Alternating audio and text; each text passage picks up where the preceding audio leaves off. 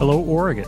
It's Friday, October 16th. This is Elliot Njus with a news briefing from the Oregonian and Oregon Live. The cities of Portland and Oakland, California are suing the federal departments of Homeland Security and Justice, alleging both have engaged in unconstitutional overreach of federal law enforcement in response to social justice protests. The lawsuit alleges the departments dispatched federal officers secretly or with little warning to Portland. It also objects to the continued authorizing of special deputy U.S. Marshal status to Portland police and the deployment of federal officers to non federal property. Oakland joined the suit partly to thwart the possibility that the federal government would deputize its own police officers. The cities allege President Donald Trump has violated the anti commandeering rule, which says the federal government can't require states or their officials to enforce federal law. The suit was filed in federal court in the Northern District of California late Wednesday. The Reverend E.D. Mondainé said Thursday he would not seek another term as the president of the Portland NAACP after the Portland Mercury reported that he has been accused by multiple people of sexual, physical, and psychological abuse. The Mercury story contained allegations from 11 people, including three men who say they faced sexual abuse by Mondainé while they were members of his church, Celebration Tabernacle in North Portland. Mondainé denied the report Thursday, even as he said it would be pointless to try to defend himself against what he called such egregious allegations.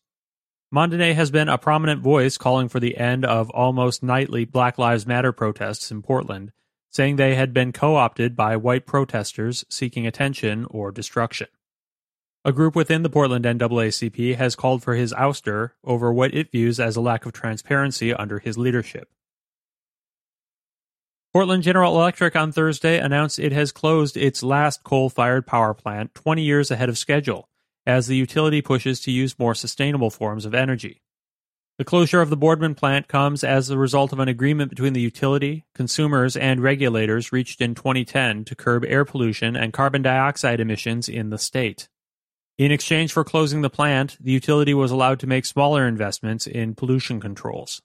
The Eastern Oregon plant, which opened in 1977, is the youngest U.S. coal plant closed for environmental reasons. PGE said the closure had been factored into long term plans, so power shortages aren't a risk. The utility is also building a $160 million renewable energy facility in Morrow County that will host wind, solar, and battery storage. President Donald Trump again Thursday publicly addressed the fatal police shooting of Portland fugitive Michael Reinoehl, a self described anti fascist accused of killing a right wing Trump supporter. Trump criticized Portland police for waiting days to arrest Reinoehl, who had been identified quickly on social media as the alleged gunman. He was found last month hiding in an apartment in Lacey, Washington. I said, What happened? Well, we haven't arrested him. Two days, three days went by. We sent in the U.S. Marshals. Took 15 minutes, it was over. 15 minutes, it was over. We got him. They knew who he was. They didn't want to arrest him. And 15 minutes, that ended. It's not clear if Trump was referring to the officers in the U.S. Marshal Service task force that shot Reinoehl or Portland police when he said they didn't want to arrest him. Questions remain about whether officers identified themselves or gave warning before they opened fire. The chief of the U.S. Marshal Service in Oregon declined to comment on Trump's latest remarks, citing an open investigation into the shooting of Reinoehl. The Oregon DMV says it is so behind on paperwork that it has no way of measuring the backlog. The agency has received stacks of mail that it hasn't processed yet. Its phone system is overloaded, and appointments are booked solid, at least two months out.